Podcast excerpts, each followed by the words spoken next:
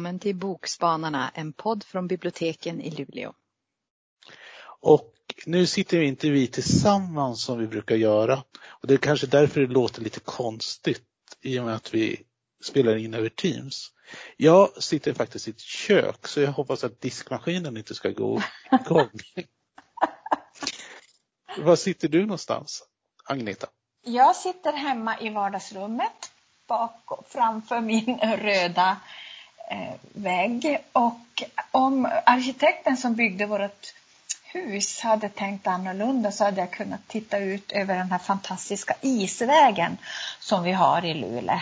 Det är alltså en, en väg som plogas upp på isen mellan norra och södra hamnen och ut till de bostadsområden som ligger lämpligt till. Eh, skulle jag vilja se på isvägen, då måste jag sitta inne på toa. Så att, eh, och det gör jag ju alltså inte. Så att man kan verkligen undra hur arkitekten som byggde huset tänkte. Du menar att vi is inte?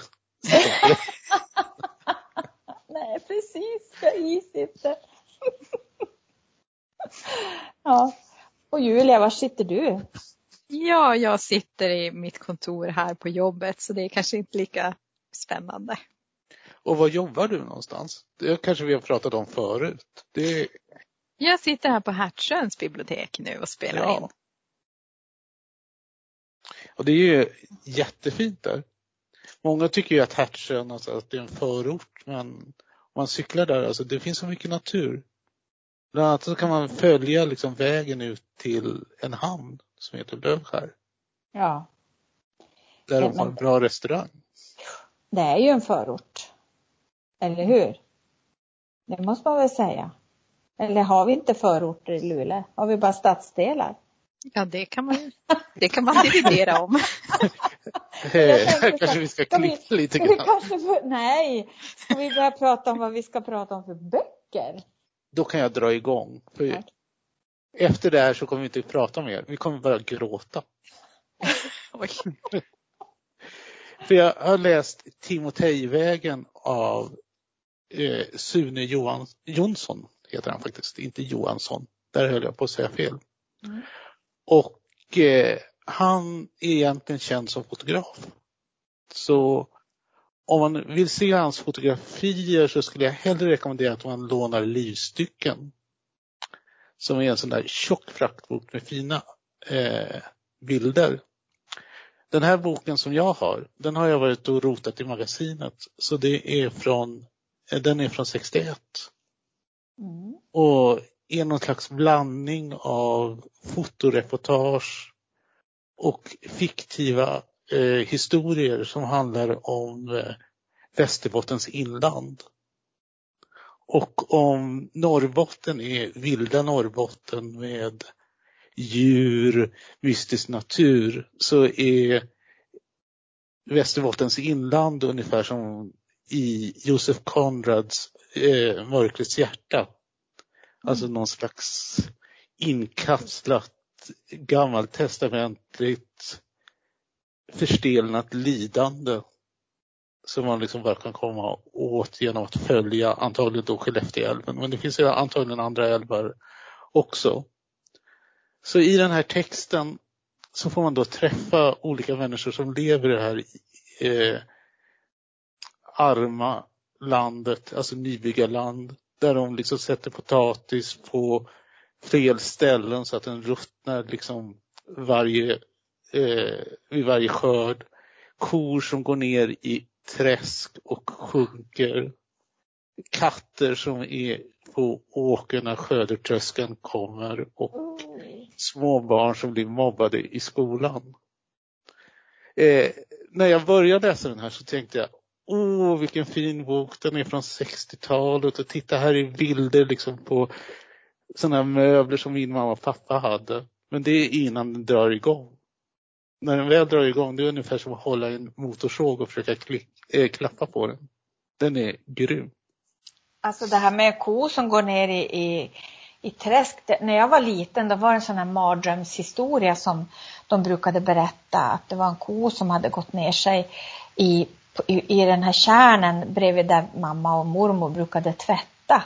Och det var ju naturligtvis för att vi barn inte skulle gå för nära kanten. För att det var ju som bara gungfly där. Men sen på gamla dagar, eller på sen, då berättade mamma att de, hade, de naturligtvis hade räddat den här kon. För kor var ju, det var ju väldigt dyrbart. Man kunde bara, inte bara låta en ko gå ner sig. Men jag vet att jag förväntade mig och tyckte att jag såg i speglingarna i vatten. Och typ revben och sånt där från den där kon.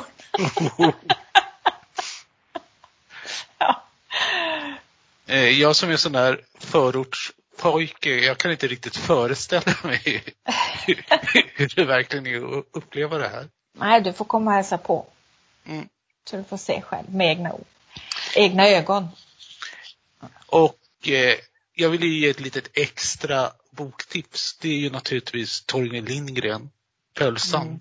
som eh, utspelar sig i exakt samma landskap. Fast ja. Den är lite snällare. Okej, okay. Intressant. Jag skulle vilja fortsätta, för jag har också en bok som utspelar sig på nittonhundratalet. Det var länge sedan det ja, förra seklet. Ja. Nej, men det var så roligt. Vi har en kollega vars son hade konstaterat någon gång hur gammal hon och hans pappa var. Tänk vad gamla ni är, ni är födda på nittonhundratalet. Hon kände liksom hur åren samlade sig hos henne. Nej, men den här boken, den kom nittonhundranittiofem. Och det är Ann Tyler som har skrivit en bok som heter Utan bagage. Och jag älskar faktiskt Ann Tyler. Jag har inte läst en enda dålig bok av henne. Och jag tror att jag har läst, jag har läst det mesta som hon har gett ut. Och den senaste boken hon har skrivit som inte översatt än, den heter Redhead by the side of the road. Men den här Utan bagage, det är en, en, ett familjedrama kan man säga. Det handlar om en, en kvinna, Delia, hon är fyrtio år, eh, när hon är på familjesemester tillsammans med sin syster, sin man och de tre barnen som är femton, nitton och tjugoett år. Och hon, hon har... Hon känner när hon är där på stranden att nej, nu skiter jag i det här. Jag går. Och för det första så tar det ganska lång tid innan de ens upptäcker att hon, att hon inte är kvar längre. Och för det andra, när de sen ska efterlysa henne eh, hos polisen och de gör en sån här radio eh, efterlysning, så kommer de ju varken ihåg vad hon hade på sig och vilken färg hon, hennes ögon hade. Men de, de beskriver henne så här. Eh, Delaware-familjen meddelade tidigt i morse att Cordelia F. Grinstead, fyrtio, maka till en läkare i Roland Park, rapporterats försvunnen under en semester med familjen i Bethany Beach. Mrs Grinstead observerades senast vid middagstid i måndags då hon promenerade söderut längs strand, strand, sandstranden mellan Bethany och Sea Colony. Och då berättar de att Att de har inte sett någonting misstänkt i närheten. Utan hon bara vandrade iväg. Men det var inte förrän sent på eftermiddagen som de upptäckte att hon inte, inte hade kommit tillbaka. Och då beskriver de henne som att hon har blå, grå eller möjligen gröna ögon. De kommer alltså inte ens ihåg vad hon har för ögonfärg. Och sen hade hon på sig en slags... Eh, Det får vi veta som läsare sen, att hon hade på sig en slags omlottbadrock som skulle i, i bästa fall skulle, kunna tas som en klänning. Alltså typ som en strandklänning. Men de, när de beskriver det hon hade på sig så tror hon att sannolikt så hade hon på sig någonting skärt eller blått. Med volanger eller spetsar. Lite åt babydoll-hållet. Och... Alltså sen har hon ju då en syster, Eliza, Delia heter hon och Cordelia, som är lite bohemisk kan vi väl kanske säga. Och hon, hon, systern, hon har sagt att, att hon tänker att, att hennes syster kan ha varit en katt i sin senaste inkarnation. Att det var, skulle då vara förklaringen till varför hon bara, liksom bara vandrar iväg.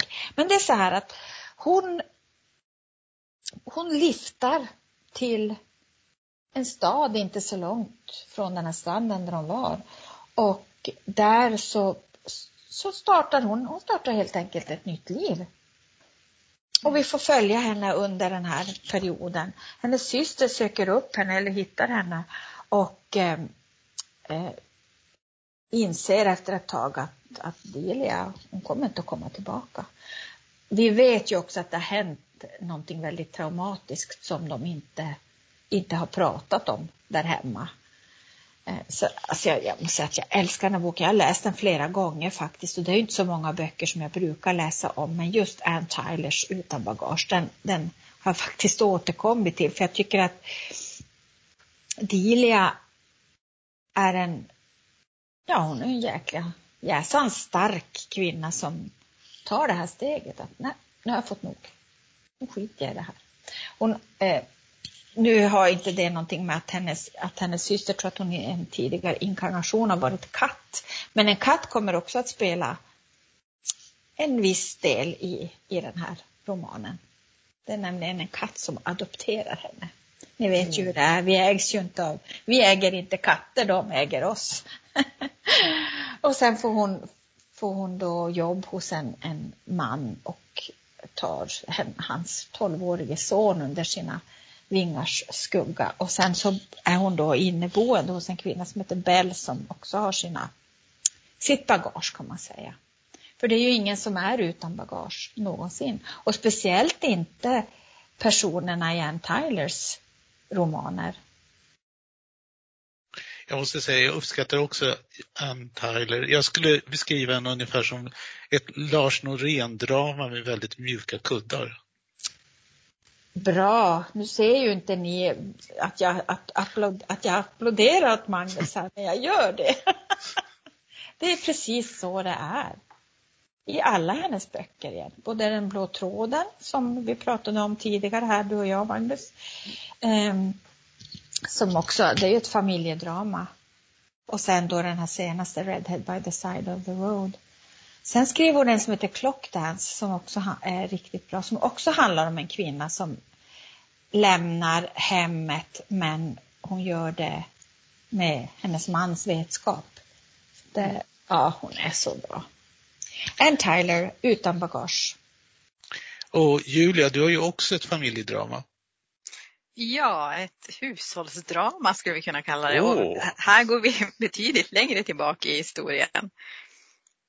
Till sjuttonhundra, slutet på sjuttonhundratalet. Mm. Eller hur? Jag har läst Den konserverade änkan av Helene Gullberg. Och den är byggd på verkliga personer och deras öde som författaren har tagit inspiration på från. Och i centrum har vi tjugoåriga Sara som nyss har gift sig med nästan dubbelt så gamla möbelkonstnären George Haupt. Sara förlorade sin mor när hon var yngre och nu är hennes far nyss dött. Och hennes farbror vill, vill snabbt göra sig av med henne för att han ska kunna ta över sin brors verkstad. Och boken börjar med bröllopsnatten. Och då är vi på Norrmalm i Stockholm och det är den sjuttonde september sjuttonhundrasjuttionio.